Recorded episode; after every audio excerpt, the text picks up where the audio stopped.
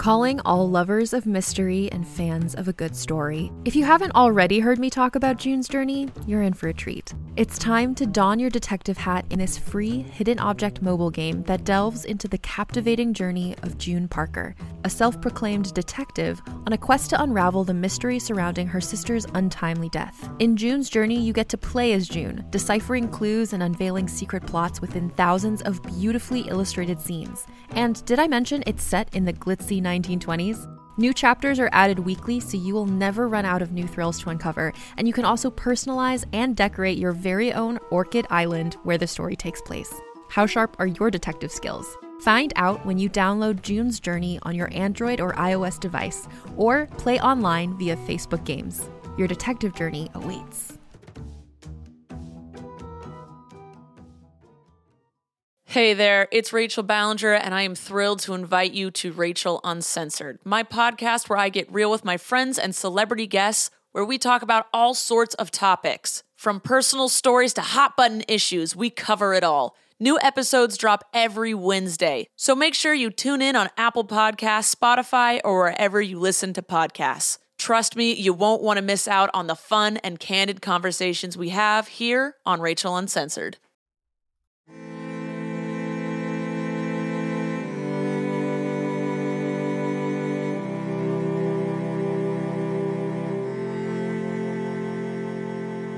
Hello and welcome to Vulgar History, a feminist women's history comedy podcast. My name is Anne Foster, and today I'm bringing you an interview with author Angela Saini.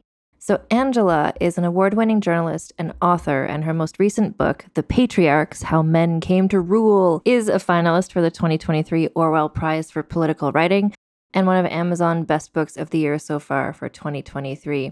It's among other accolades. It's a really interesting book, and I'm really happy that it's getting the attention that it's receiving. And I'm really happy that she was able to make the time to talk to me on Vulgar History about it. Because as you know, throughout all the episodes of this show, especially when we look back at the international season, to me, it just started to feel like, wow, the patriarchy is everywhere, just getting in the way of all of these cool women in all different time periods, ancient history and modern history, all different countries, every continent. And I started to think of it as like this thing, this like all encompassing single thing, the patriarchy. And I have been wondering, where did it come from and why and how is it everywhere? And then when I came across this book that very much delves into those questions, and we're going to talk about it in this interview. That spoiler, it's not just one thing that's spread around the world. It wasn't like the world was this utopia of women's rights, and then suddenly some guy came up and made it be a patriarchy. There's so much more nuance to it than that. Angela's science background, I think, really brings an interesting level to this book. She traveled around the world. She talked to lots of people to really interrogate just this concept of the patriarchy. So I hope you enjoy this interview with Angela Saini about her book, The Patriarchs How Men Came to Rule. So I'm joined today by Angela Saini. Welcome, Angela. Thank you for having me. It's such a pleasure. I'm really happy to talk to you because well, first of all, I read your book and I found it so interesting. But even just the idea of your book, I was so intrigued because I've been thinking about this a lot lately with my podcast. Just there's so many, I've been looking at different cultures through different years. And to me, I was like, oh, the patriarchy, it's always there. And then I saw your book and I thought, ooh, has it been? So I'm curious to know, first of all, how did you get the idea to to write this book? Well, I do feel like you say, it's it's this big gaping question that's been there for so long, and it's in the background all the time. That whenever you read feminist literature or world history, the question I always had was, well, how did men come to have so much power? How did it come to be this way? Why does the world look the way it does? And I was a bit disappointed by the literature that we had available looking at that question. And I think that's partly because well, it's lots of reasons, but I think it's partly because sometimes we naturalize it. We treat this as a form of oppression that has always been there, that women were the original oppressed group and that there is something maybe biological underpinning that. But I think also, you know, we just think that it's so long ago, that it must have started so long ago that there's no way to trace that history. But with the information that we have now from archaeology, anthropology, even uh, fields like genetics, but also the different ways in which historians are writing about gender in the past really gives us an opportunity now to look at this history in far more detail than ever before. When you talk about looking back in the history, in your book, you talk about a lot of places you travel to, a lot of people you talk to. Can you talk about the the Turkish city that you visited? I don't know how to pronounce the name of it. There's a lot of accents on almost every letter. Çatalhöyük. Um, yeah, it took me a few few times before I got comfortable with it. So this was one of the first places I visited, and I knew it had to be because Çatalhöyük is famous as being one of the oldest human settlements on the planet. And we do have, although this is pre writing, you know, this is thousands of years before the first pyramids in Egypt, thousands of years before Stonehenge, so unimaginably old. But it really does give us an insight into these sophisticated early human societies and how they organize themselves. So, this is in southern Anatolia in Turkey, not very far from where the recent devastating earthquakes happened near the border with Syria. This site was occupied around 7400 BCE. And what you see is thousands of people must have lived here, and only a fraction of it has been uncovered. There is so much more excavating to do. But every single archaeological measure that we have available to us shows that men and women lived very similar lives. They ate pretty much the same foods. They did pretty much the same work as each other. They spent around the same amount of time indoors and outdoors. They were buried in similar ways, which of course is a very important measure of inequality because more high status individuals tend to be buried in more elaborate ways. And there are lots and lots of female figurines from this period of time. So everything that we have tells us that gender didn't really matter very much at Çatalhöyük. And that's sort of the narrative that in reading your book I was confronted by how I've I've been kind of trying to deprogram myself from thinking this way that kind of things were things were great almost a garden of eden everything was fine and then suddenly the patriarchy arrived and then and now we've been fighting our way out of that but of course there's not one narrative for all of world history every country has been different every society has been different you also talk in your book about Indigenous people of North America. Can you talk about that side of things as well? Well, it's been interesting. I moved to the US just under two years ago, and it's been enlightening for me because I know a lot about colonial histories in Europe and in Asia. I was I grew up in London. Uh, my family is of Indian heritage, and I used to work in India. I knew a lot less about the colonial impact on indigenous societies in North America. And what's interesting is it's very important in the intellectual history of how Western scholars understand patriarchy. Because when settler colonialists first came to the US in regions like New York, a territory which at that time was occupied largely by the Haudenosaunee, here is a society that was democratic, very egalitarian, in which women had an enormous amount of authority and power, clan mothers predate the founding fathers of the US by centuries. Here are societies in which women are in charge of agriculture, that are matrilineal, so descent is recognized from mother to her children rather than father to her children. The fathers are not as important as mothers within families. And this was a real shock to European settler colonialists because they had imagined that male domination was in a biblical sense, almost hardwired into us that this was the divine order, that men had always been in charge, that fathers had always been at the heads of their families. So to encounter societies in which that wasn't the case, not just in North America, indigenous societies, but all over the world, there are matrilineal societies all over the world. They didn't know what to make of it. So, what was interesting was that in the middle of the 19th century, at the same time that philosophers and anthropologists were grappling with the fact that social revolutions had been happening in Europe, uh, the French Revolution, the foundation of America, you know, these pushing back at established hierarchies and social orders. They looked at gender inequality and they started to think for the first time, at least in, in Western literature, well, how natural is this? Is there some divine order behind this, or actually is it constructed? Is it something that we've invented? and encountering people and societies like the Haudenosaunee and seeing how differently people might live, they had to square that circle that their vision of how history worked was actually not how it worked for other people. And the way they squared that circle was to, to say to themselves, well, these people are primitive. You know, we are modern and they are primitive. In their societies, men just haven't figured out that they should be in charge yet. And, you know, we are civilized and that's why we have the family structures that we do. That's why we have the marriage customs that we do. That's why women are domesticated and men have public facing roles because that's what happens in civilized societies. And so, of course, the devastating repercussion of that is that they try to civilize indigenous communities into patriarchy. And they did this very systematically. It's there right throughout the literature, this kind of way of thinking. But for example, in indigenous boarding schools, young girls would be taught to be housewives. And this was very much a foundational philosophy of the United States that women should be domesticated. This is why women were denied the vote when the United States was founded, after the United States was founded. Um, boys were taught to do agricultural work and to be the heads of their households. Christianity undermined, you know, Christian missionaries undermined ways of organizing people and ways of marriage that had existed for centuries. It was devastating. It was a real undermining of culture and not without resistance. Men and women uh, in indigenous communities really pushed back against all of this.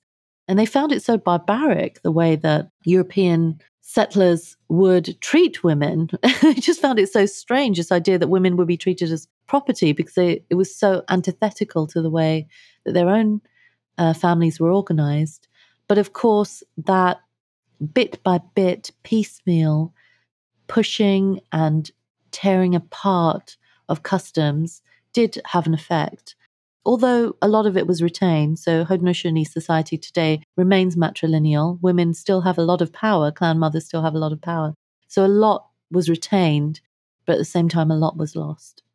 And that's part of what you you talk about this quite a bit in your book. And I just found it such an interesting thing to think about the concept of what naturally are humans like. Naturally is patriarchy what what human societies would be like when evidence of what you were saying in Turkey and then in in indigenous groups in the in the United States, they show that that's not inherently what people are like.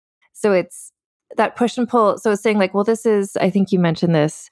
I think a few times in the book, but about if this is how people naturally are, then why are women fighting back? Why are women fighting for the vote? Like, why do they? Why does this have to be enforced with laws if this is how people naturally are? Yeah.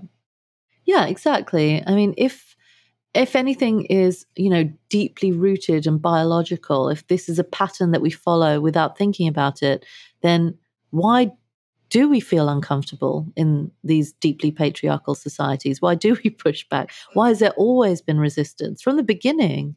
When uh, as soon as you see kind of um, gender depression emerge, you see pushback immediately. And you see this real desperation on the part of patriarchal elites to cast people in a way that makes them seem inferior or makes them seem subordinate. You see this in all different types of human oppression. You know, I've written books on race as well as gender, and you see this all all over the world that as soon as you get a dominant hierarchical group, that group inevitably, even though its power is always socially formed or politically formed, they will pretend and try to impose this idea that they are naturally more powerful, that they have some qualities that the subordinate group does not have, and that's why they have this power.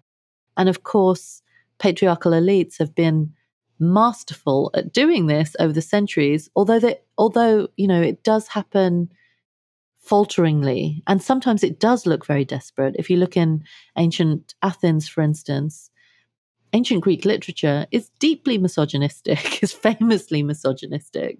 It's full of this hatred of women, uh, you know, from the Pandora's box onwards, this idea that women are the source of evil, that they need to be controlled, that they need to be curtailed somehow, that if we're not careful, they will rise up against us legends of the Amazons, which again reinforce this idea that if we're not careful, that women will rebel.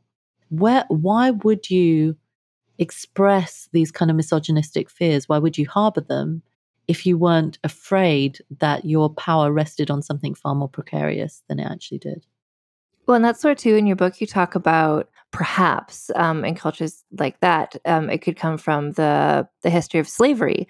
So if a lot of people, women, were being taken and forced into roles in the household, then of course they would not take to that happily or naturally, and there would have to be rules to enforce that. Can you talk about that side of things as well? And now we're just going to take a break for a word from our sponsors. As a podcast network, our first priority has always been audio and the stories we're able to share with you. But we also sell merch, and organizing that was made both possible and easy with Shopify. Shopify is the global commerce platform that helps you sell and grow at every stage of your business, from the launch your online shop stage all the way to the did we just hit a million orders stage. Whether you're selling scented soap or offering outdoor outfits, Shopify helps you sell everywhere. They have an all in one e commerce platform and in person POS system, so wherever and whatever you're selling, Shopify's got you covered. With the internet's best converting checkout, 36% better on average compared to other leading commerce platforms, Shopify helps you turn browsers into buyers.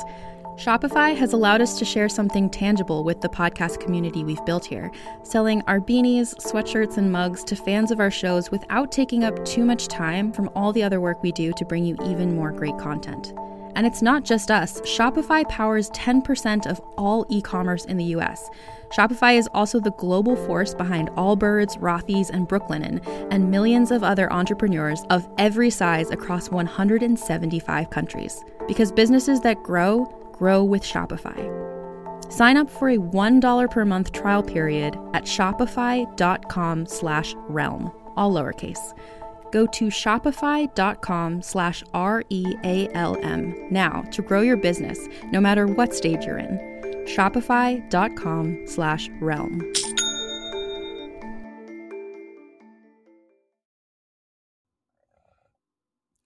Shout out to Claritin for supporting this episode and providing us with samples. So, the thing is, I have allergies. My nose gets stuffy, I get sort of sinus congestion, and it just really can sometimes get in the way of doing things I really want to be doing, like recording this podcast, for instance. But you might have noticed that when you're listening to this podcast, you never hear me sounding like a duck or uh, with a runny nose. I'm never wiping my nose or stuff on the microphone. And that's because, luckily, for those of us who live with the symptoms of allergies, we can live Claritin Clear with Claritin D. Designed for serious allergy sufferers, Claritin D has two powerful ingredients in just one pill that relieve your allergy symptoms and decongest your nose so you can breathe better.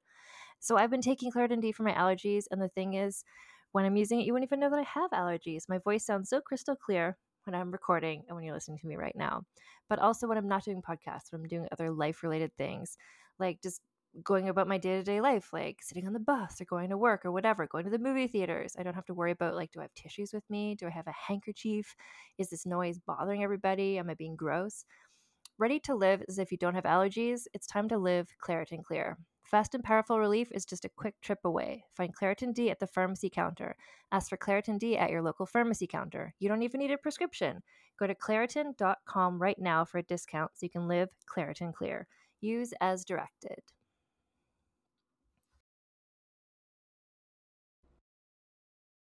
And we're back. This idea of the domesticated woman is actually relatively recent in human history. And we first see examples of it in ancient Athens in the idea of the oikos and the pol- polis. The polis, the public space, the oikos, the domestic space. The woman belongs to the oikos and the man belongs to polis. But even in early Athens, the oikos was not this kind of hidden away, cloistered area.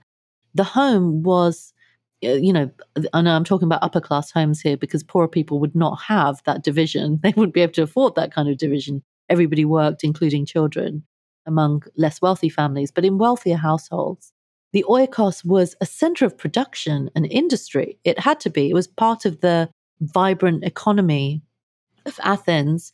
You know, this is where food was produced, where clothes were produced. There had been an army of people working within the home because that is where production happened, industry happened. But what you see very slowly is that slowly that power that resides within the home slowly starts to cede. And with it, the power of women then within wider society because they are they are seen to be that is seen to be their appropriate space. And ironically, one of the big spurs for that is the advent of democracy. So here, We see democracy as, you know, today we associate it with freedom and liberty and this idea of egalitarianism.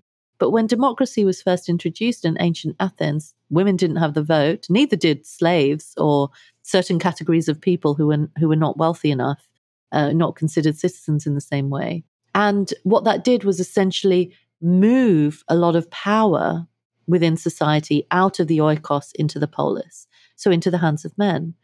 So, ironically, democracy was what undermined a lot of women's authority in those early societies. And we forget this. We forget how the levers of power are exercised in sometimes quite subtle ways, but sometimes quite overt ones in different societies at different points in time in order for a small elite of people at the top, the men at the top, to grab power.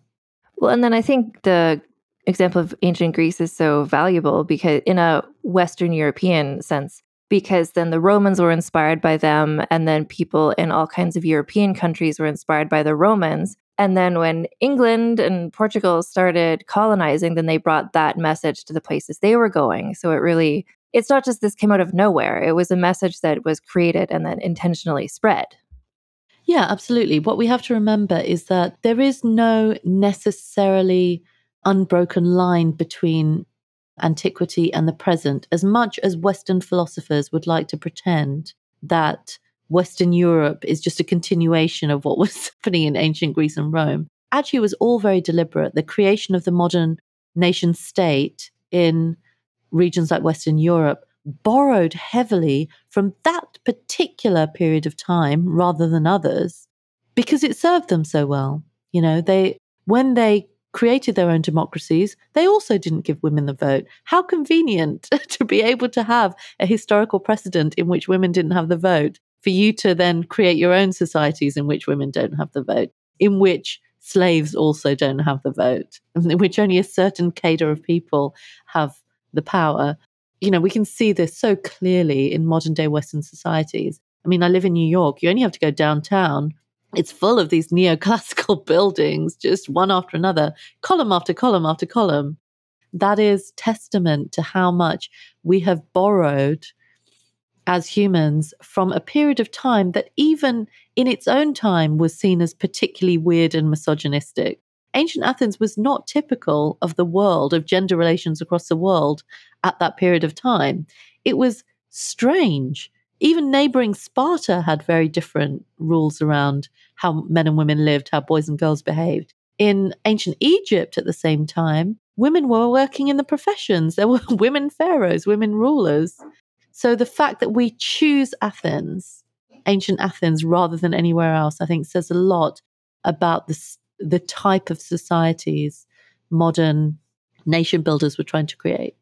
You mentioned in your book, and I thought this was interesting. You gave an example that I was familiar with from um, Star Trek, where just kind of like the way that people imagine what a matrilineal society would look like. And in the Star Trek example, it's a planet where women are taller than men. And basically, it's basically patriarchy, but just gender reversed. And so I think that's how that's an, an example of how I think when people try to think, well, what's the opposite of patriarchy? Well, it's women doing the exact same thing in reverse. But in your book, mm-hmm. you explain that's not how a matrilineal society necessarily would have worked.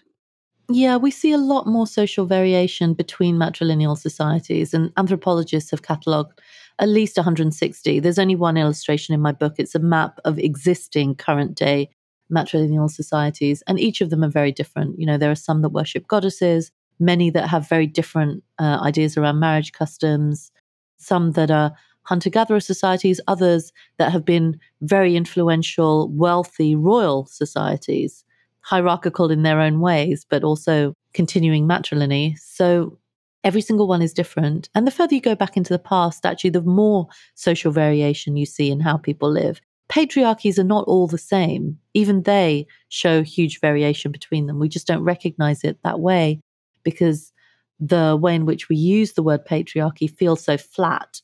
You know, it's almost as though this is the same thing and it exists all over the world and it was invented at one point in time and we're just all living with its effects now. In reality, it's not like that. Of course, you only have to look at the history of the Americas to know that's not true. Patriarchy might be thousands of years old in Europe. It's only a couple of hundred years old in North America because indigenous societies just didn't organize themselves that way. There are huge differences. And what I wanted to do with this book is not present the case of the matrilineal society or the matrilocal society as the only alternative to patriarchy, like this kind of binary opposition. And, you know, we could live this way instead. But just to show people that there is no natural reason why we have to live in male dominated communities because lots of people don't and haven't. We have created things the way that they are and we can invent something else. There is nothing that's stopping us from inventing something else. I wonder if sometimes we're constrained by this idea that there is something natural about it. We become so resigned to it, but there really isn't. Well, and I think that's an argument in your book. You mentioned this that political leaders routinely invoke tradition and nature when clamping down on women's rights. So there's this concept that can be that is weaponized to say like well this is just how things are. So stop fighting it because that's just how things have always been. It's nature. Yeah and it's in their interest to do that. And i've seen that also you know in my previous work looking at things like caste and race they do exactly the same. You know the elites do exactly the same that they try and frame things as natural. But you see it this kind of resignation or fatalism around patriarchy you see even in feminist literature remarkably you know it's it still surprises me how often i will read books that will say it has been like this since the dawn of time and now we're fighting back or or implying that gender equality is something new that we're now inventing and it's never existed before. Nothing could be further from the truth. Nothing.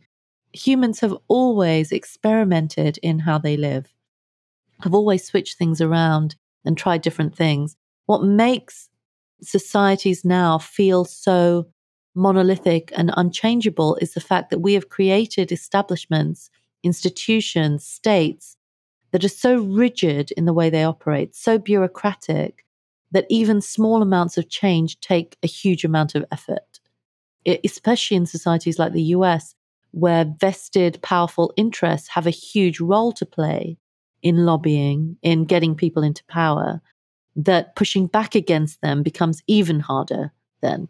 So you feel hopeless after a while. It feels that, you know, nothing you do will ever be able to fix this, that you always seem to go back to the beginning. However many steps you take forward, there always seems to be a few steps back.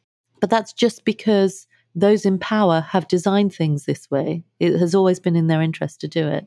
Uh, to move forward, what I would love, and you know, maybe I'm too radical in in trying to imagine this, what I would love is that we rediscover that ability to be socially nimble, that we can somehow lose a few layers of this strangulating bureaucracy and just find a way to get things done faster, you know, get change to where we want it more quickly.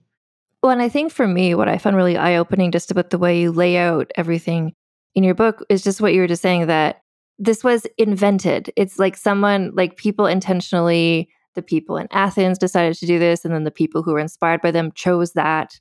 It's not just, well, this is just how human society is. Women are nurturing and men are warriors.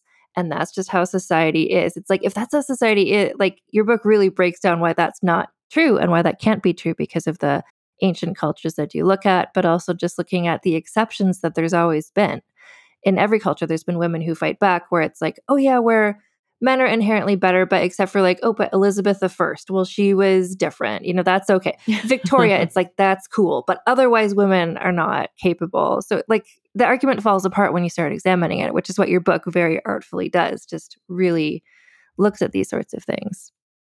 Well, I just think it's important to remember that there have always been powerful women throughout history there is a huge and growing literature examining those women and the power that they had. But what never happens is our underlying narrative that we have always been patriarchal never changes. That always stays the same. All that happens is that these women become footnotes. There have been millions of women throughout history who have fought in wars, on the front line, who have fought in wars, been part of guerrilla armies as well as standing armies uh, defending nations who have been queens and kings and pharaohs and had very high status, who have run societies, who've taken the reins of power, who have led in their own right, not just because they are the wives or daughters of someone important. We have loads of examples of this. Why are they always only ever footnotes to that main story? Why does our main story never change? I think that's what needs to happen now. We need to be able to incorporate that women's history into bigger history and say, how is it that we have come to imagine that societies right throughout history in every part of the world have always been as gendered as they are now? That just doesn't make any sense. There's no reason to assume that. There is a trajectory here, and it's complex, there's no doubt. I wish this story was simple.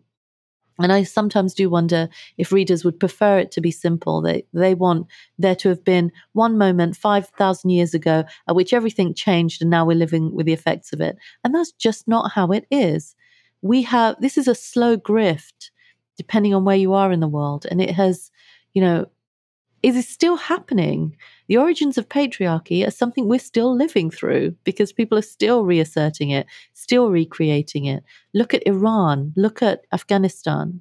Here are societies in which patriarchy is being reasserted and recreated for the 21st century, not reaching back into some imagined past and then, you know, this is how we're supposed to be. They are making it anew. They're creating this fresh. And that's the way I think we need to imagine this. Uh, just as a as a final thing, I was at the very very end of your book. I think it's the end of your epilogue, where you're kind of talking about. You say, "I'm left wondering if the radical societies we create now could someday be, form the basis of tomorrow's habits and customs."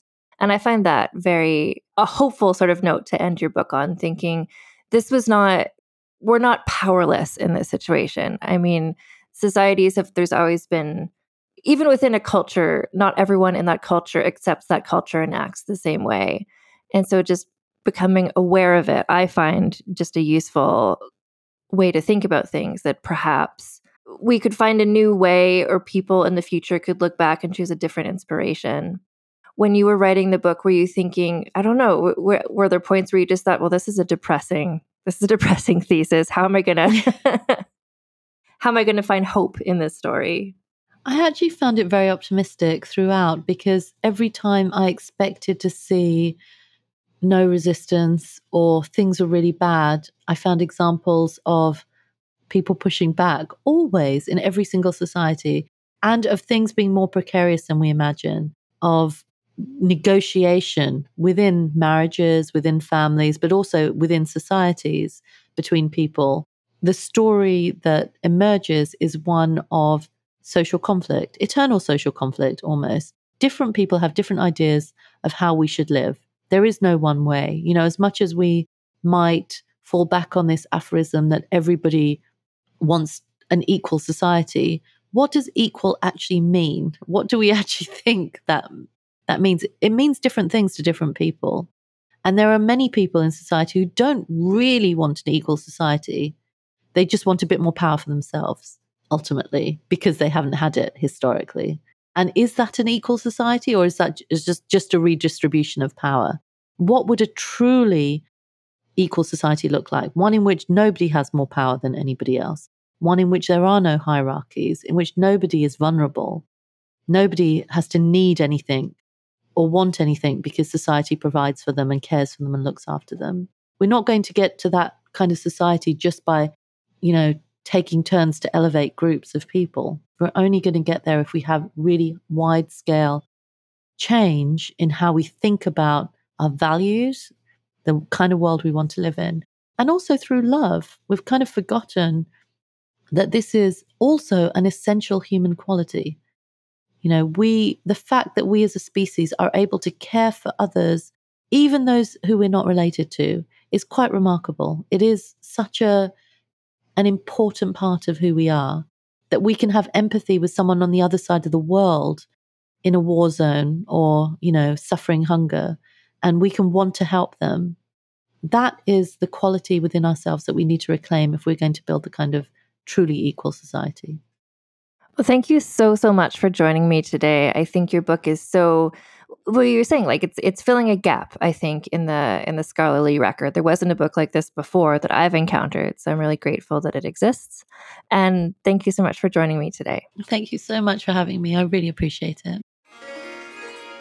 So again, the book that we were talking about is Angela Saini's book, The Patriarchs: How Men Came to Rule, which should be available everywhere, all around the world, all different countries. And if you want to keep up with her and her work and where she is and where she'll be appearing doing talks and things, she has a website, which is angelasaini.co.uk. Saini is spelled S A I N I.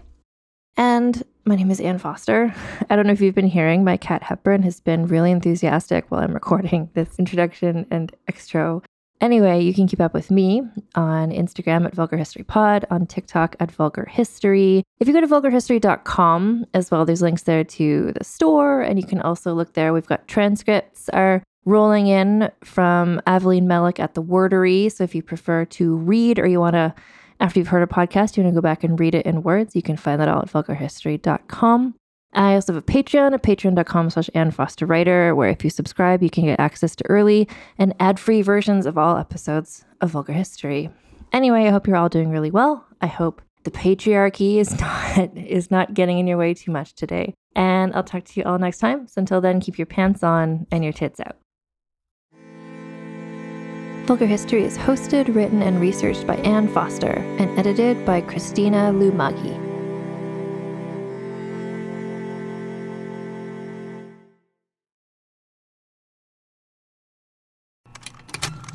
Contained herein are the heresies of Radolf Burntwine, erstwhile monk turned traveling medical investigator.